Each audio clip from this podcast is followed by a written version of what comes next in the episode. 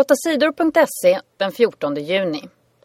FN säger att det är krig i Syrien. Striderna i landet Syrien blir allt värre. FN säger att det nu är fullt krig mellan regeringens soldater och rebellerna i Fria Syriska armén. Rebellerna vill störta landets diktator Bashar al-Assad.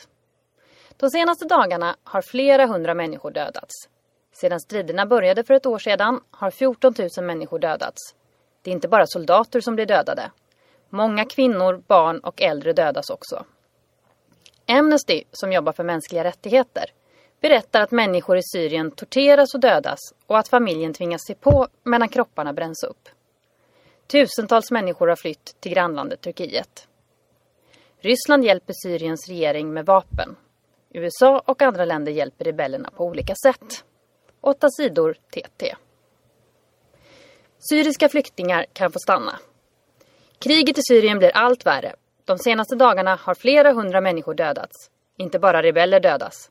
Barn, kvinnor och gamla dödas också. I Sverige väntar 800 syriska flyktingar på att få veta om de får stanna i Sverige.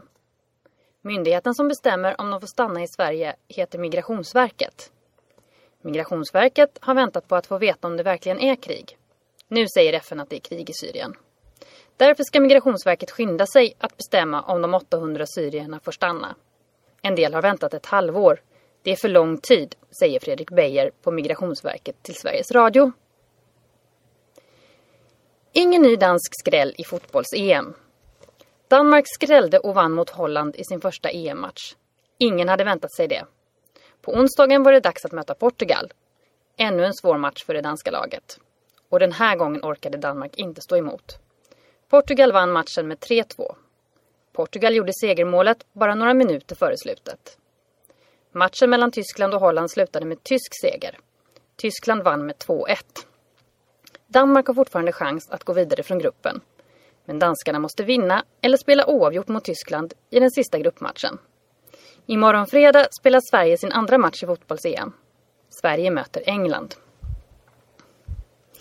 Taxiförare dömd för sexbrott. En taxiförare i Hudiksvall dömdes på onsdagen för sexbrott. Mannen hade haft sex med en utvecklingsstörd kvinna som åkt med honom. Domstolen säger att mannen utnyttjade kvinnan sexuellt. Mannen själv säger att han är oskyldig. Han säger att kvinnan gick med på att ha sex med honom. Mannen dömdes till fängelse i ett och ett halvt år. Han ska också betala 85 000 kronor i skadestånd till kvinnan. Tjuv tog prinsessans smycken.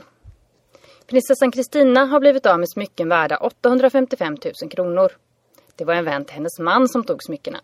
Han har sålt dem. Bland annat stal han Gustav VI Adolfs manschettknappar. Han stal också en klocka som Etiopiens kejsare Haile Selassie har haft. Tjuven har berättat för polisen att han tog smyckena. Nu blir han åtalad. Prinsessan Kristina är kungens lilla syster. Barn fastnade i berg- och dalbana.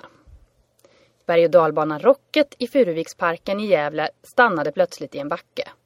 Många vuxna och barn fastnade. Alla fick hjälp att ta sig ner. Vi fick sätta på dem säkerhetsselar. Sedan fick de gå ner tillsammans med personalen, säger Erika Rydstrand som är marknadschef på Furuviksparken. Det var ett elfel som gjorde att berg- och dalbanan slutade fungera. Senare på onsdagen kunde den köra som vanligt igen.